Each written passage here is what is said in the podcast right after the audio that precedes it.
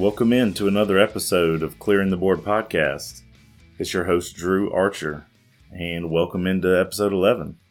We're our second episode into double digits and have a good guest on today, Darren Kirkley. Darren was um, in a previous episode with Eli and I, and wanted to get him on for a full episode because he's full of a lot of great information and really just a genuinely interesting guy with a lot of the things he's involved with. So, wanted to get him on for a full episode, and I think you'll really like it. Um, episode 12 coming in two weeks.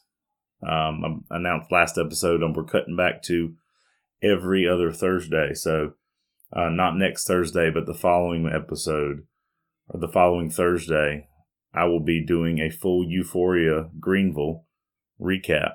I've mentioned Euphoria before. It's the big food festival in Greenville, South Carolina, and I will be attending a few of the events. Uh, hopefully, getting some interviews with some different chefs from out of town, and we'll be incorporating that into episode 12. So be on the lookout for that. Um, but let's go ahead and get on started with Darren Kirkley. All right, welcome into another episode of Clearing the Board podcast. Uh, it's me, Drew, back at you again with my uh, my good friend, my uh, my Carolina Gamecock friend, Darren Kirkley. What's going on, man? Not much, man. How are you? Not too bad. Trying to stay cool with all this Yeah. heat. We got some rain showers here that'll cool you down. Yeah, yeah, we need we need it here in the upstate. But uh, welcome back. Darren is one of uh, I think two or three people who've uh, made a second appearance on the episode. So uh, I wanted to get you on just to have a, a solo Darren episode after the after the one in, in Charlotte at Johnson Wales, where it's kind of more of a roundtable type I'm discussion. glad, glad to be back, man. Yeah. So, um, Darren, if you if you hadn't listened to the previous episode when when we go back to culinary school, which was Darren's first time at culinary school, um, just kind of sat around and and talked. But um, he is a uh, high school educator, college educator, um, a man of many trades outside of that, um, which makes him that more interesting. So, I figured uh, he's full of great content to have on. There's, there's a bunch of randomness going Yeah. on, that's for sure. It's a lot of hustle. So, so both your high school teaching position and college position, you you're back to school now, correct? Yep, that's right. Started last week at both of them. So Is it? Uh, would you say it's improved COVID wise, protocol wise from from last year, or is it kind of similar type things? it's very, I guess it's very similar. It's it is odd. I will say, like this is the first semester um, at either of them that you know post COVID we've been back to full capacity. You know, Yeah. full occupancy, however you want to word that, um, in the classroom. So that's sort of interesting. Last semester at the university, I had like a class of 80, um, but the classroom held like 120. So it, wasn't full, but it, looked- it looked full. Yeah, Um, but like this semester, I've got a class of 64, and that's how many of the fire marshal lets in the room. There's 64 of them, so it's it's a little a little shocking at first, but I mean it's it's going well. I can't Yeah. complain. So well, that's good. Hey, it's good to be back. I will say that I enjoy it, so I'm glad to have everybody back. yeah, I uh, I went back and have students for the first time this week, and it was good to be back, kind of in a normal, normal type setting to be able to have more kids in the classroom and be able to have guest speakers and go to field trips and check out restaurants and that kind of stuff. So, um, definitely happy about getting back to the new norm. Well, back to the the old norm, Right? the, Yeah. the original. That's stays. That, that's my only. There's always that fear in the back of my head that's you know if it spikes too much, but Yeah, Now here we have another variant out there at this point. So, who knows what is? uh we're gonna go through the whole Greek alphabet. Yeah, yeah. The, whatever the new one is, it's like lambda or something. It, it reminds me of a sorority. Yeah, that's what I'm saying. It'll be the, all the letters Yeah.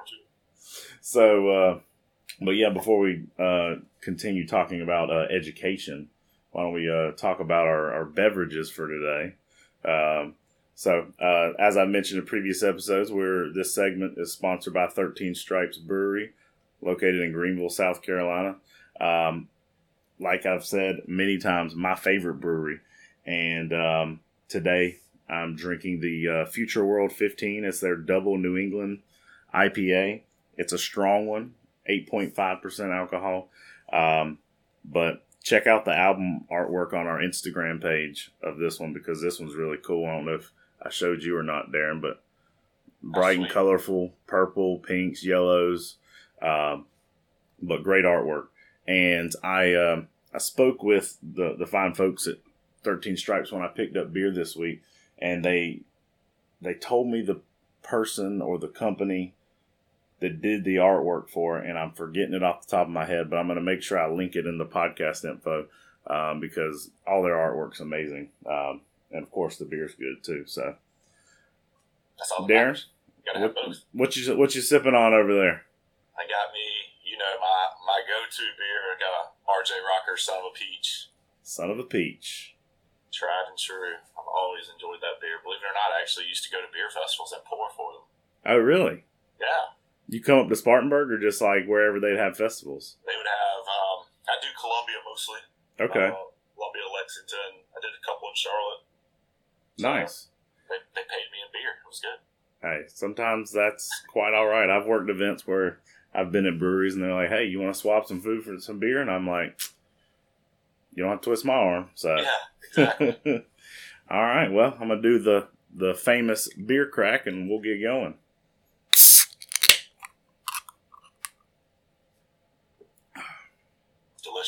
Oh yeah, that's good. And th- this may sound weird. This may make absolutely no sense, but the taste matches all the colors on the can. If that mean if that means anything, Yeah, yeah. it was really floral, um, kind of citrusy, and I don't know. I like I like the color pairing with this one. So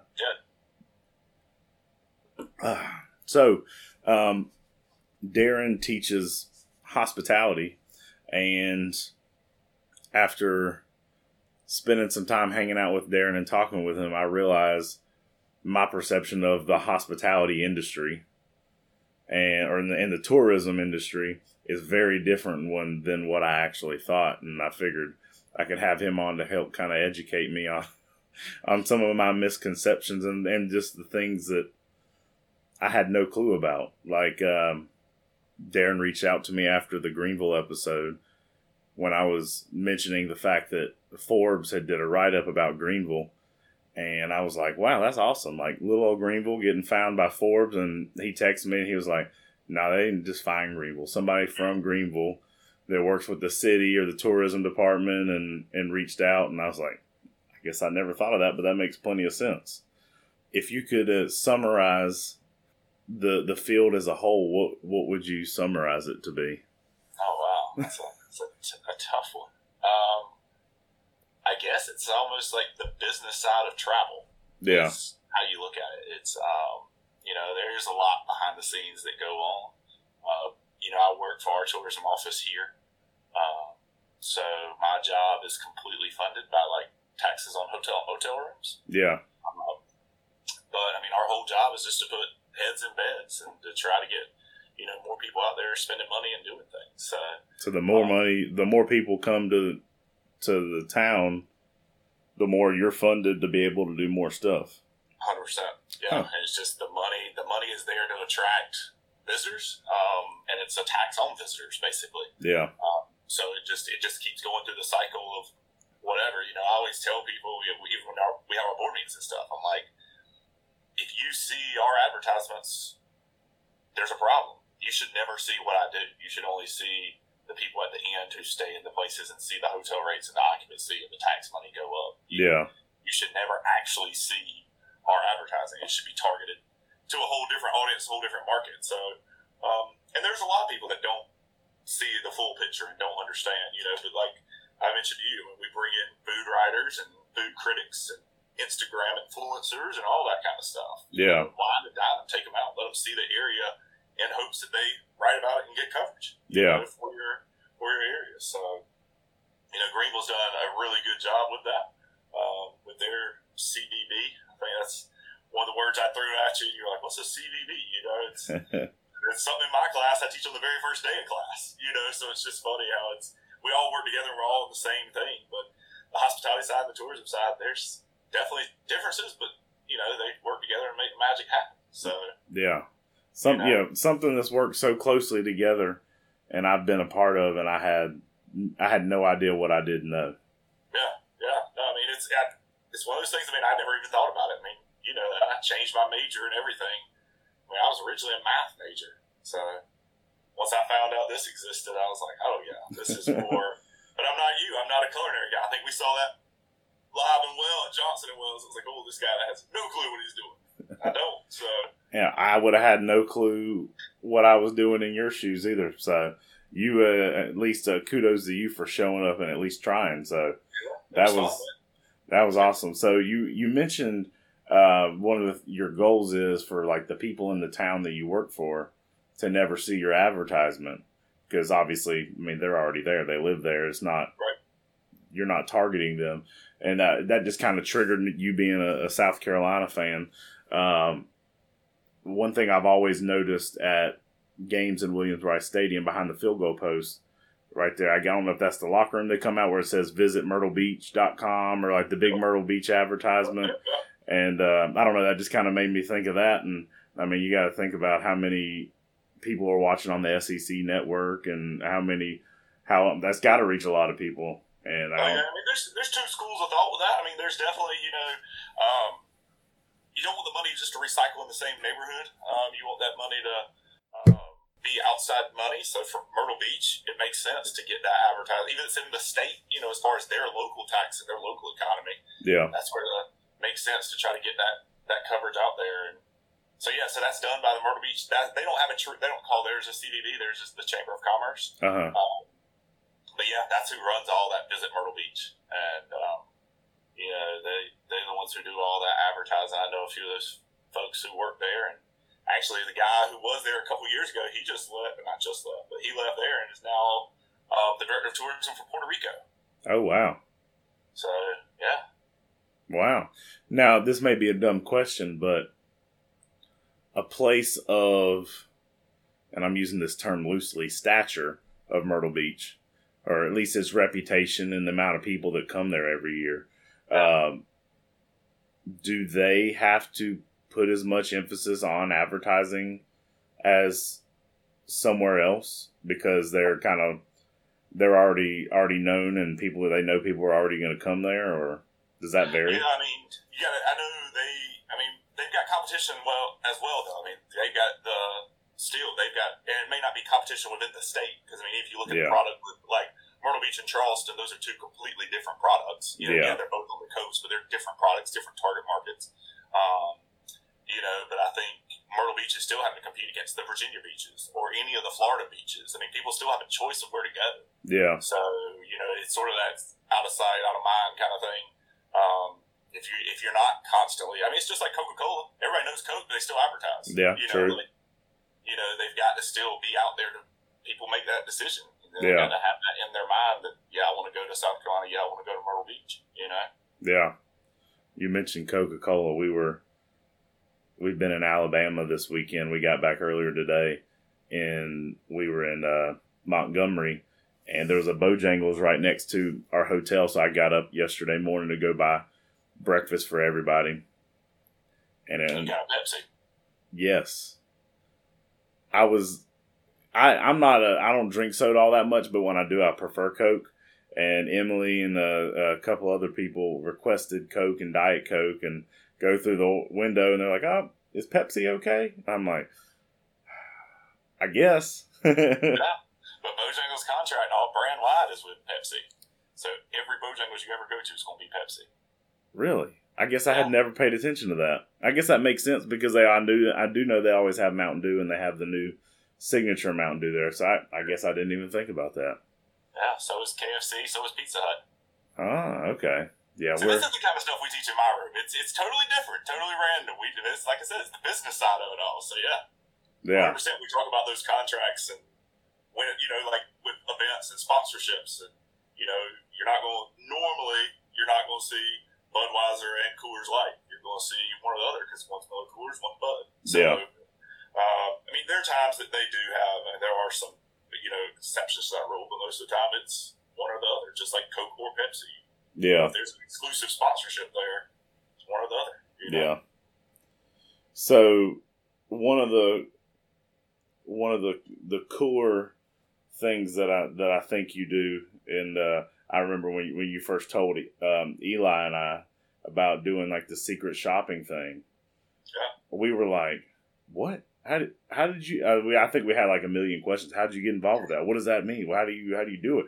Well, and how many times? How often you do it? And uh, but I think that's something that, especially when you're doing your secret shopping with with restaurants, um, obviously something that that I can relate to, and uh, I've enjoyed like whenever you whenever you're even if it's a fast food place like the other week when you were at Arby's and you sent me a picture of the food and kind of were talking me through how you critique it, but um, how did how did you get involved with with doing that kind of thing?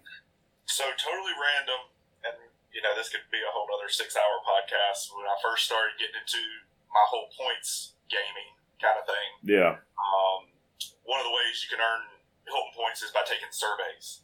Um, there's a company out there that instead of paying you for surveys, they pay you in points. Yeah. Um, and so they uh, they used to at least hook you up with other companies. You know, there's certain things I can and can't say, like I said, because I've signed paperwork about particular brands and products, and places, companies. Yeah. But um, you know, they they basically referred me to another company that um, was basically looking for secret shoppers. Um, and so then I was like, hmm. So I started off pretty small doing it. Um, you know, I started off doing a place, a restaurant, a Yeah. whatever. Now, um, I probably do. I don't even know, man. I'd probably say I do twenty-five to fifty a month. Um, Wow. So you're doing multiple in a day sometimes. Oh, I'm doing multiple in a day, multiple. Um, now, some of them are easy. I mean, I can't, you know, some of them are phone shops where I just call in and evaluate customer service of a restaurant, or I call and make a reservation, or I call, nursing home facilities. I mean, everything. It's all across the gamut, the board. Yeah. Um, you know, I have I have a fake name, so that's pretty fun. I have a fake email, a fake name. I have a burner phone number and everything. So um, so they can't figure me out per se. But, is that is that a um, secret? Your your fake name and your burner phone number? Is that no, a secret? Yeah, yeah, yeah. yeah, yeah, yeah. I, can't, I can't give out my, my fake name, but you can email me. I'll give you that email address later. Um, Did you get to pick your fake name? I did. I got to pick my fake name. Okay. Yeah, yeah. And it's a southern name. It matches my, my tone of voice, and you know, um, it- it's it's good. But yeah, it's it's all over the gamut, man. Everything from it's funny. Like I, I tell students in my class, I'm like, if I show up at your restaurant, like you better you better be on your p's and q's because you never know if I'm there for real or if I'm there like. So it, if I'm there for pleasure or if I'm getting paid to critique you right now. exactly, exactly. It's it's fun though. I, I some of my friends are like, well, I want to go do this. You know, there's there's some places that we've done that are, um, you know, luxury, not luxury. I guess you don't say luxury, but five star. You know, yeah, higher end places. yeah, the higher end steakhouses and stuff like that. We've had some of those. Um, I had a friend of mine who's a good tourism friend of mine who passed, who's now passed away. But one of them, she went on two or three with me, and um, she was a gosh, she loves some wine. I hate wine. Will Yeah. not drink wine. and uh, that company was actually rolling out a new wine menu, and so they were critiquing. They were wanting to make sure they were a chain as well, so they were just trying to make sure that their locations were selling and upselling that wine package. Yeah. And um, I, I was like, "This is perfect for you because I don't drink wine, but this is like four different kinds of wine, and then if they upsell you, you're supposed to get it, all that kind of stuff." So Yeah. she loved that one. She was like, "Ah, this is great." And I was like, "It's great because I, I I wanted to do it because it was you know a higher end restaurant. It was good food, but I was like, I can't do this wine. So you got to draw the line there. So Yeah. and so you do everything from from secret shopping, fast food restaurants to to nicer Yeah, restaurants. And like the other day, you sent me a picture. You were at a at a, a shoe a shoe store doing shoes.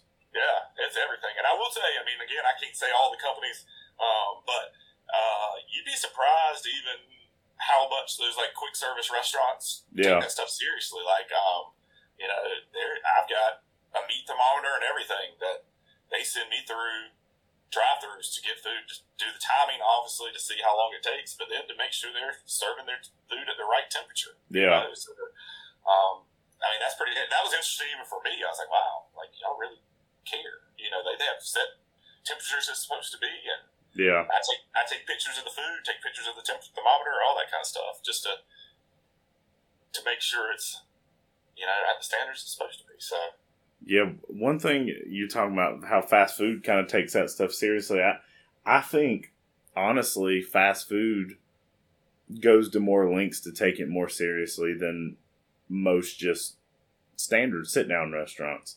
yeah, Um, like I think for the most part, fast food restaurants, their number one goal is is to be consistent, and I think McDonald's, love them or hate them, is probably the most consistent restaurant on the planet. You can critique their food quality or the flavor or whatever, because I'm not a McDonald's person, but when I go to McDonald's, I know what I'm getting.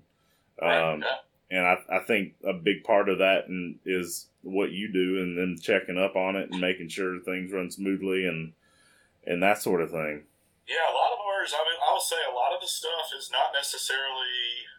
Do you like the, the taste? A lot of it's not that because I mean, their taste is their taste, right? They're not Yeah. necessarily looking for that, but they do. They are concerned with you know, does it look appealing? Because Yeah. honestly, um, I think I sent you a picture of that of a shop I was doing the other day. I went to two different restaurants. they look completely company, different exact- and it looked completely different. Presentation's important, you know, and it was different Uh, packaging too wasn't it yeah, different packaging, even though it's not supposed to be. But, yeah. Um, so I mean, it's it's wild when you look at some of that stuff, and like you said, they you know like they have me taking the temperature. Obviously, if I'm doing a casual dining restaurant or a fine dining restaurant, I can't whip out a meat thermometer in the middle of the meal. yeah You know, but um, but you know that's it's it, it has de- definitely been a wild experience. You know, it's everything from uh, and, and sometimes you hate it. You do. I mean, sometimes you may have a great server. Um, you know, some of them, you know, serving alcohol is a big deal. And, yeah You know, some corporations, some companies um, take that way more seriously than others. Um, and some, uh, you know, they have zero tolerance for not IDing people and things like that. yeah Um, and I've, you know, I have to report back on that. So you feel like a, I've sometimes referred to myself as a professional snitch, and, Yeah. I, and I don't, I don't like that aspect of it because I'm a people person, I'm a hospitality person. I know it sucks for all of us right now, and working is hard to get people. I do, but you know, the brand standards are there. The brand standards are there, and it's, you know, you are getting paid to do a job like any of the rest of us. You know, yeah I don't write like writing lesson plans, but you, You know, gotta do those things. You know, so yeah, you know, it's it sucks, but you know, th- there's there's definitely some. But I mean, granted, you get to go some cool places and eat. yeah It's out there, and you know, whatever you sign up for what you want. Um, so if you if you want to do it, great. If you don't, that's fine. Um, you know, some of it can it can get costly. I can say that.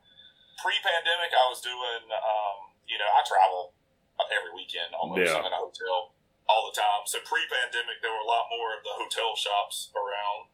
Um, but you know, we'll see when they get back and what goes into them and all that.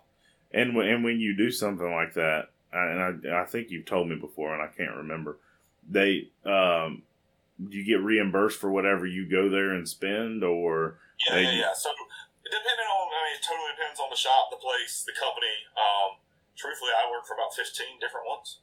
Um, so, like I said, you never know where I'm going to be or what I'm going to do, or if I'm just there being myself, or I'm yeah critiquing a place. Um, but um, it depends totally on how much you can spend, how much they reimburse. Some of them actually pay you, you know, money in addition to it. Some of them don't. Uh, they just reimburse you for your expenses and all that kind of stuff. But yeah I got some cool trips, you know, like, you know, you got work to do. I mean, you're working, so don't think it's just you get to go there and do what you want to do. There are rules and regulations and things you got to do. Um, but overall, it can be pretty good yeah side gig, you know? not not recommended for for date night No, I mean, no.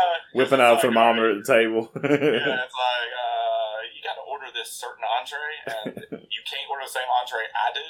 And, uh, but, you know, there's it just depends. But it's good. Yeah. The only thing is, um, you know, you do get reimbursed. It's just each company's different how they how to reimburse you. handle it So, you, you know, it sounds great. You get a four hundred dollar free hotel stay, uh, but you may not get reimbursed for that hotel stay until a month later. Yeah. You're floating that money. Yeah. Um, so you just got to make sure you keep your finances in, in check. You know. Oh yeah.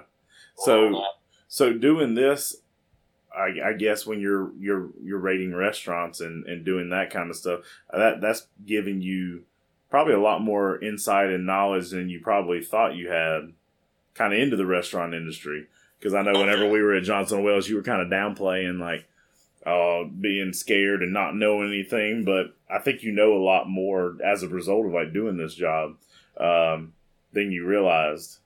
Oh yeah, I mean, it, it definitely has opened my eyes to you know the whole how important the, the culinary side. I mean, I didn't have not that I didn't have an appreciation for it. I just had no background in it. Yeah. I'd always been on the the front of the house side, and um, you know, you know, especially my background originally was in event management. Um, Mm. Before I went to tourism, I mean, I produced the festival here for eleven years, so um, I was used to that side of it. I just didn't know, you know, how much what mattered and how much it mattered to restaurateurs and their operators and their parent companies and all that.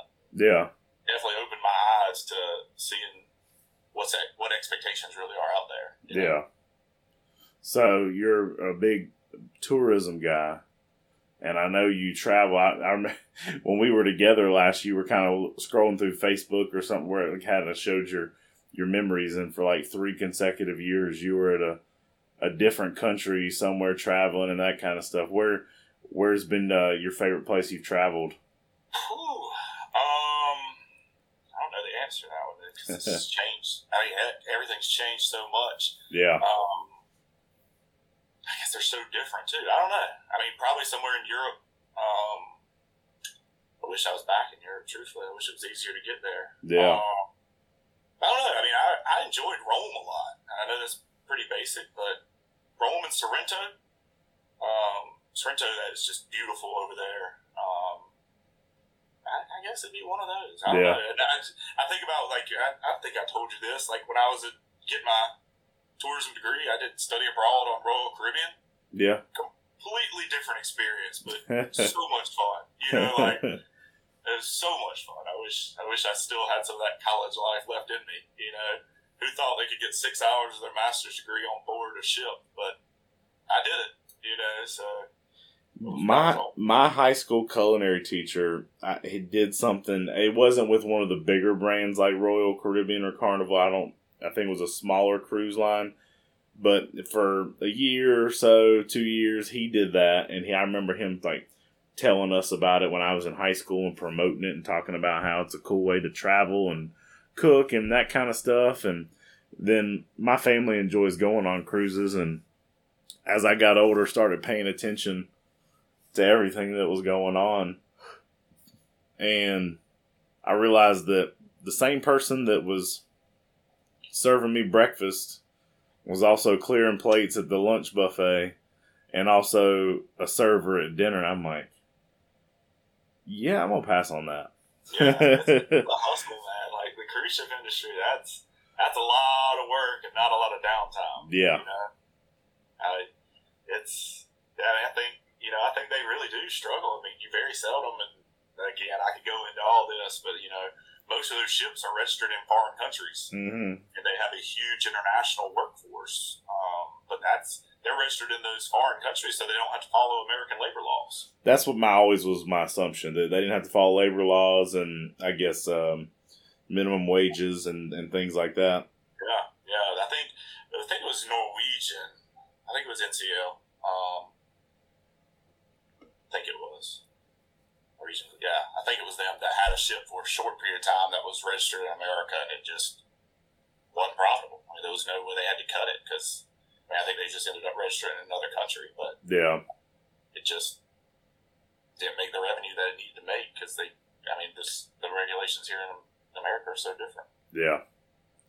So we get past all these sorority variants of the COVID virus. Where's the where's the next big place you want to travel to? Mm. Out of the country. It could be it could even be here in, in the US. I'm going to New York next month, so I'm Are going, you? Yeah, I've got a I've got a conference in New York City next month. I'm excited about it. The um, I've been going to it now. I'll tell you a funny story with that one too. I've been going to that conference probably about three. This will be my fourth year. Mm-hmm. Um, but it's all the big wigs of the travel and tourism industry. So it's sort of like set up like a TED Talk kind of thing. Yeah. Um, and they bring in the CEO of Royal Caribbean, the CEO of Hilton, the CEO of Marriott, and it's 20, 30 minutes of just them sitting on stage talking about the industry, their business, what they see going forward. I mean, it's it's fascinating. It's called Skift. But they're, I mean, I, I love their brand, their company. I bring that stuff all the time into the classroom that they do. Yeah. Because um, it's just, it's awesome. So, yeah, they're limited at this time to, I think, 300 people, where normally they have right at 2,000. So, oh. Yeah, so I'm So excited. you were one of the lucky uh, 300. Yeah, I'm one of the few, but that's that was the funny part. Um, I was there last time. I was standing around. I didn't know. I don't know a lot of people. It's New York. I'm from Pageland of all places. Yeah. and um, there was a, a guy who came up to me and he said, "That's funny." And he's literally pointing at my name badge, and I was like, "Huh?" He's like, "That makes sense. They'd send you in here." And I was like, "What? What are you talking?" Like I had no clue what this guy was talking about. He's like dude, I know you work for Skift and they just have you scoping out everything that's going on, like secret shopping this thing. And I was like, I mean, I thought it was funny because, hey, I do it all the time. But I was like, no, no, I'm not. Like, huh? He's like, your, your name tag says Central High School. That's so basic. Like, who, who, who would ever have, who would be here from Central High School? I was like, I really am, dude. Like, I, I totally, I teach tourism. he was convinced that I was totally fake. He thought he found the mole yeah, he, he thought I was figuring them out. And he was, he, I forgot what company. I think he worked for Seaman or something like that. But it was funny. I was like, nah, man, this is totally, totally real. You know, I guess it did look funny that said high school on it. I was thirty something years old. It was like, thought you were just like a, a student, just along just to check things out. so you uh, you mentioned. Uh, oh, can you hear me? That gummit. Nice, yeah. There he is. Yeah. For some reason, my internet's been messing up today. We we got back into town from from Alabama and we started playing. Emily put on Bob's Burgers and it just it started playing, then just stopped, and then just nothing. So I, I, I thought it was gonna be mine. That's why I said about the rain, and I was like, "Oh God!" you know, the sticks, you know, rain may take out your internet signal. So I was like, "Oh God, is this my computer?" nope, that was me. And this this happened uh, the last time I did a Zoom one of these with Matt. So really, uh, yeah, I'll uh, I'll edit all this out, and we'll hear the little chip bite thing, and we'll be uh, we'll be good. So. Um, I think what I I don't even remember if I even started to say it, but I, as you were talking, you you mentioned having the CEOs of Hilton and Marriott and that kind of stuff at, at this conference, and I remember it might have just been on Facebook that I saw a message like uh, to the shareholders or something or other from the CEO or president of Marriott. Yeah. And this was I shared it. That, that might have been you then how I saw it. Um, it was early on in the pandemic too. It wasn't very long into it, and he was talking about how like economically, like that was far worse than two thousand and eight and yeah. and nine and nine eleven and all that stuff. And I'm just thinking back, like that was over a year ago. I remember hearing that. Yeah, he's since passed away. Really?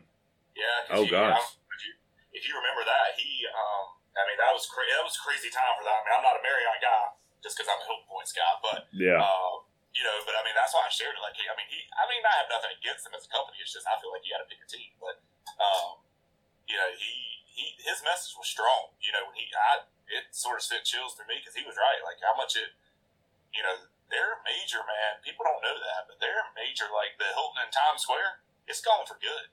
Like really, it, it's gone. Yeah, and Marriott had a brand in Times Square too. I think it was an Edition hotel. I think that's what it is. But anyway, it's gone. I mean, we saw especially on the, the, hotel side of things, man. I mean, restaurants did too. I'm not trying to steal any thunder from that, but it, it was, you know, I, I think the hotel industry's changed forever. It has. I know that sounds cheesy, but I mean, housekeeping is a thing of the past. You're not going to get housekeeping anymore. I mean, we talked about that in Charlotte. Like, you know, it's there's going to be some permanent changes that came with this. Some good, some some bad. You know. Yeah, and I completely forgot we. We were out and about in Montgomery yesterday, supposed to go see a Montgomery Biscuits baseball game, and got rained out. But we got back to our room, and like the maids didn't come. Our bed's not made. There's no, and I completely forgot about how when we were in Charlotte, you had mentioned that at least with Hilton, uh, we were staying in a Marriott property actually this weekend, but um, points. Uh, no, I didn't book the room. Okay. My room was courtesy of someone else. So, okay. um, but I completely forgot about that, and that makes sense now. We didn't. I guess we didn't even ask, but um, and yeah, you're talking about things that have changed. Like I remember when we checked into to the DoubleTree in Charlotte, like there's like it wasn't saran wrap, but it was like a plastic wrap thing around the remote, and there was like a sanitary like wipe to wipe down things, and um, yeah, I'm, I'm definitely interested to see how much changes um, in in all industries. Like uh, my buddy Daniel was on the podcast a, a while back, and one of his his 86 of the week was the QR code menus, and I think a lot of restaurants are actually going to keep those. Oh, Um, whether you like it or not, I think that's like the thing because I went to probably three restaurants this past weekend. We were in Birmingham and or Montgomery and had QR code menus on the on yeah, the table. we yesterday for lunch up in NoDa. Um, literally one block from where all of us ate. You know, we were at culinary school, and um, it that's what they had. It was permanently on a little table tent. You know, here's the QR code, here's the drink menu, here's that. I mean, you know, I mean, even for the restaurants, I guess there's some cost saving techniques there. If I'm not having to reprint the menu, or you know something is 86 or anything like that, I can instantly update it on a website. Way Yeah. cheaper, way easier than reprinting all the menus or providing menus that look, you know, tacky that have things with drawn lines drawn through them, or somebody orders something and you don't have it, and it causes a bad experience from the get go. Yeah, that's automatically a turn off for a guest if they've looked at the menu and want this, and then they can't get it. You know? yeah.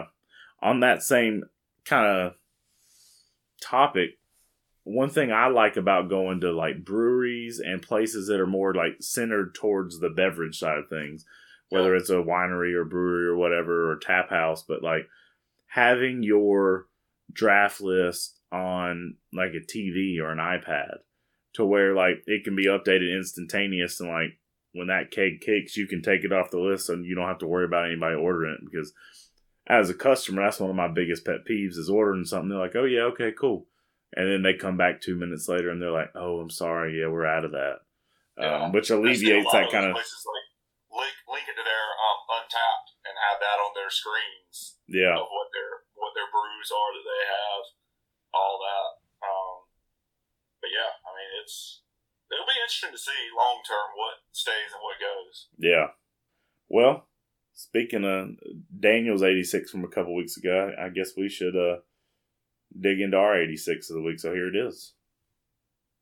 Insert chip noise.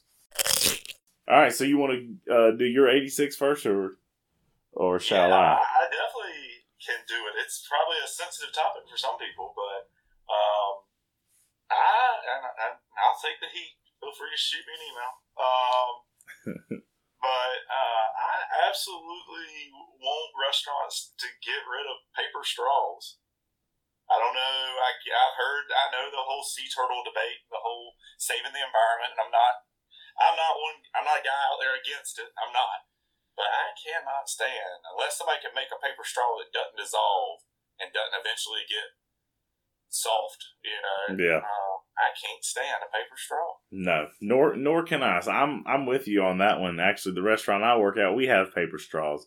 However, um, very few people actually even ask for them. Like we have glass water and and wine glasses and beer glasses. So, and for a customer dining in, we very rarely use them. But um, I uh, have a expensive Starbucks habit. Um, I get I get the largest iced coffee they have, Trenta, and what I get ends up being like four oh five or four twenty five, depending on which Starbucks I go to. And I've started to notice they've started. It's not every time, but every other time or so they start slipping in a paper straw in with my drink every time, every other time, and I absolutely hate it because I mean I get that massive coffee. Yeah. It's taking me. I, I'll sip on it for two to three hours, and by the time that's going, like it's soggy and gross, and not to mention the paper straws that Starbucks serves is too big for the hole on the top of the cup. Like you have to like smush it on the bottom just to like wedge yeah. it in there. But oh. huh. no, I'm with you on the paper straws. I think it changes. I, I don't know. It may be a totally uh, a mind thing too. I think they have a, a flavor. I don't know. I yeah, just, tastes like, like trees. Cardboard. Yeah, yeah I, I remember. I remember kind of see it coming. Um, my buddy lives on Mount Pleasant, and I think they were kind of one of the first places um, in the state to kind of spearhead like the the plastic bags, no styrofoam cups, and paper straws and that kind of stuff, and and then it's kind of slowly worked its way up here. And I don't, I know, I know there's the sea turtle thing like you mentioned, but like, is that the biggest problem? Is that not to downplay the sea turtles because I, I like the sea turtles, but is it as big of a problem as humans are making it out to be? The the straws themselves getting stuck in sea turtles' nose, uh, because I know we have a huge waste problem as it is right. on this planet. Styrofoam being one of the biggest, and you just got cups floating out there. Like we just have a trash problem. Yeah, I mean, um, some of um, those pictures are crazy that you see what's been dumped in the ocean. I mean, they are. I will say that, but like you said, I, I just is straws just the easiest like way in? Is that how did we settle on straws? Yeah, to be our. I, it just like I said, it's automatic turn off for me. And It's you know like I, if I get a diet coke or whatever, I I, I, I don't. I don't know. It's funny you mentioned that. Like, I'll drink straight out of a beer glass all day, but if I get a diet coke, I, I want a straw. Yeah. Switching gears from from my eighty six, I'm gonna I'm gonna do something I don't think I have done since I've had this podcast, and I'm gonna actually call out a restaurant. Um, uh, somebody's about to get some heat. Yeah. Um, I, I mean, I know I have millions of listeners, so I probably have some folks in Alabama that, that may pick up on this. But like I mentioned, we were in Alabama this weekend, and um, Friday worked all day, didn't get on the road till five o'clock. Leaving from Greenville, driving to Montgomery, hit obviously got to go through Atlanta, and got got there around ten thirty Eastern Standard, nine thirty Central Time, and we got there, saw saw our our, uh, our family that we were meeting there, and we just wanted to go relax, have a couple of drinks, hang out, and uh, first first place we go to um, was too small and too loud, which I'm glad that they agreed not to go in there because I hate small and loud places. Um, and then we ended up on this place that I was actually excited about before we went in because it, I don't know, it kind of gave off um, Buffalo Wild Wing vibes, but a more local version. Um, and as I looked on their website a minute ago, they have quite a few locations uh, all over the southeast. So I mean, you may have even heard of this place, but it's called Walk Ons. I, I sent it to my brother who went to Auburn, and he said he had not heard of it. But when I pulled their map, they have quite a few locations across the southeast. But I don't know, I was kind of excited about it. It's got like a Louisiana style feel to it. Like it's called like Walk On's Bistro, Sports Bistro. Okay. And you know how like the Cajuns, like they'll anything that ends in O, they'll try to in a cheesy way end it in E A U X. So bistro is spelled like that. And but uh we were mainly just there just for the company and to grab some beverages after a long drive and one of the worst service experiences I've ever had in my life. It was absolutely horrible. What did they do? Or what did they not do? Or oh, everything? Oh, yes. we walk. Well, so we walk in, and um, it's not all that busy. It's a Friday night.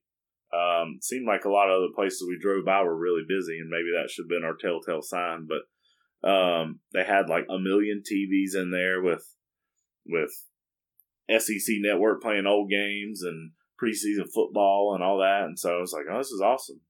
And we were really just getting like snack foods to eat. We weren't getting meals, and we walk in and the there's like everybody's crowded around the host stand, and the host is trying to do her job and like kids are kind of getting in the way and just not doing their thing. And I was like, well, whatever. These are just high school kids. I'm not gonna bother with it or whatever. Then we get this server comes up and I don't know if it was like a like a dialect difference because my wife and I obviously South Carolina, but uh, the people we were with um, live in Portland. Uh, one of the guys was actually originally from Argentina, so at first I just kind of chalked it up as just the communication was difficult. Oh yeah, yeah. But then as as the just the encounters continues, I think it was just this server was just not trained well at all, to put it nicely. okay. Like we were getting simple things and like we all ordered a round of drinks. Our drinks got brought one at a time. Like it was oh. not busy at all. Two of the drinks were draft beers. The two draft beers were the last, and it took us like ten minutes to get our draft beers. But the mixed drink that took more time came first. Oh, We ended up getting like French fries. And I was like, hey, when I ordered, I was like, hey, can I get a side of ranch with those fries? She's like, yeah. The fries, first of all, took forever. When they brought the fries, they didn't have ranch with them, and so I was like, hey, can I can I get the ranch? And it was like the way she reacted. She was like, she remembered. She's like, oh yeah, it's coming. She didn't say that, but it like she gave off the vibe like I know it's not here right now, but it's on its way, kind of thing. And I was like, okay. Ranch never came. I had to ask her a third time, and then like every, so basically it was like every time you needed to order something, just be prepared to wait twenty minutes. The second beer I got, I went ahead and told her, "Hey, go ahead and can I can I have another beer?" And she looked kind of confused because she just handed me one, but I'm like, at at this rate, we're gonna be here forever. And then like they closed at midnight, and um, are basically like forcing us out of the restaurant, like cleaning up everything.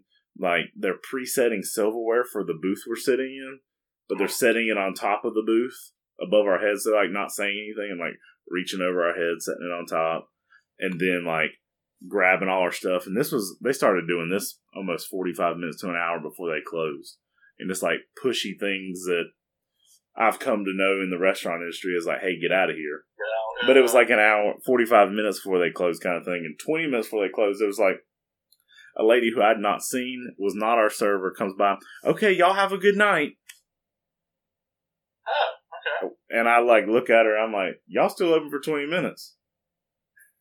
And I, Say that to her. I said, I don't know if she heard it. She was walking out. She had her purse in her hand. Uh, she might have been out on uh, already, but just the the service was absolutely horrible. I was very disappointed. And And they're a chain, so they are a chain. Wow. They are chain, and somewhere that I was kind of excited about trying because I knew nothing about them. Went in there with high expectations. Like it's a beautiful restaurant. It's a cool sports bar. Um, but the service was just absolutely horrible, and it was just, and honestly, just became like comedic at how bad everything was. And uh, so I am 86ing uh, Walk On, which I've even this the name I found I liked because you love college sports with the kids who Yeah. don't get the scholarship walking onto the team and and that kind of stuff. And um, so after uh, after much debate, I've uh, decided to call out Walk On uh, Sports Bistro. So yeah, well, um, I appreciate you being willing to come on. I know uh, it's not ideal with the the Zoom recording and a tight window on a. Sunday, but I appreciate you coming on. Nah, thank you for for having me for sure. So yeah, just be on the lookout if you hear this accent ever come to a phone line or at your restaurant. Be cautious. You never know what I'm up to. now, do you ever do any of those through to go? Which I think actually you said you do to go sometimes, don't you? Like drive through. Oh yeah, yeah. Okay. I've done yeah, I've done order online. Um, you know, I've done call in your food. I've done. Um, you know, those obviously those they have no clue, especially drive through. It's too Yeah. late. I mean, that's they have no idea who you are, what you're doing. Um, you know, and I've done them all over. I mean, we've gone. I was in Baltimore a couple years ago for work and did some up there. So it's it's not just exclusive to where you stay. It can be anywhere where you stay or play. You know, so Yeah. Now they may do this, but I'm gonna throw out a suggestion of these restaurants that are late night type places. Do they have late night secret shoppers? It's funny you say that. So I won't call the brand, but it's funny you say that. Um, there's a brand I, that I shop for. I know some of their people at corporate, um, and they do not. Um, most of them, uh, if it's for dine in, I mean, this place is open till 2 a.m. Um, and I've told them a million times, like, because staff gets aware. All right, they know that they haven't been shopped this month. They know it's coming. They know they have some of them have to have a break or a lunch and a dinner or a bar shop. I mean, they know. It's, Yeah, they figure out the system. time they pick up on it. Yeah, yeah, yeah. And I'm like, y'all just need to like blow their minds one month and just do something just totally bogus. Don't have these strict guidelines of what to order and how to order and how many people and just let it go. And I Yeah. guarantee you you get some stuff. Now the now some of these drive thrus do have late night. I will say that. Yeah, Um, and heck, right now, quick service, some of it, all they have open is drive through. So, um, but yeah, they some of them do, but not enough. I don't think. yeah. So what's your what's your So that's- idea? I well, I, I think that late night needs to be a part of the secret shopping because um, there's some places that late night after enjoying a beverage or two just hits different. Then, Yeah. then you go there late night and the the quality of everything from food to service is very lacking and I think I think there's a lot of uh, slacking off come midnight, one a.m. at some of those places that they would definitely, uh, I think, enjoy seeing the results of a secret shop. Yeah, yeah, yeah. I agree. I Which agree. There's there's there's not enough of it. which making somebody secret shop at one a.m. is maybe a, a hard ask. I don't know, but I uh, mean, you sign up for it if you want it, so it's up to you. yeah, yeah, Maybe it's just one of those adventures you get to do. Like, hey, we're gonna go do do this. You know. yeah. well, thank you again, and uh, I'm actually I, I've got to get out of here so I can go to our beer sponsor, Thirteen Stripes, meeting some uh, some uh, people I used to work with for some some good beer at Thirteen Stripes. So, Must be nice. oh yeah, One of these days I'll come up there. We'll go up there together. yeah. Next time you're in town, we will check it out. Yeah. Well, thank you again. Yeah, buddy. We'll see you. All right, peace.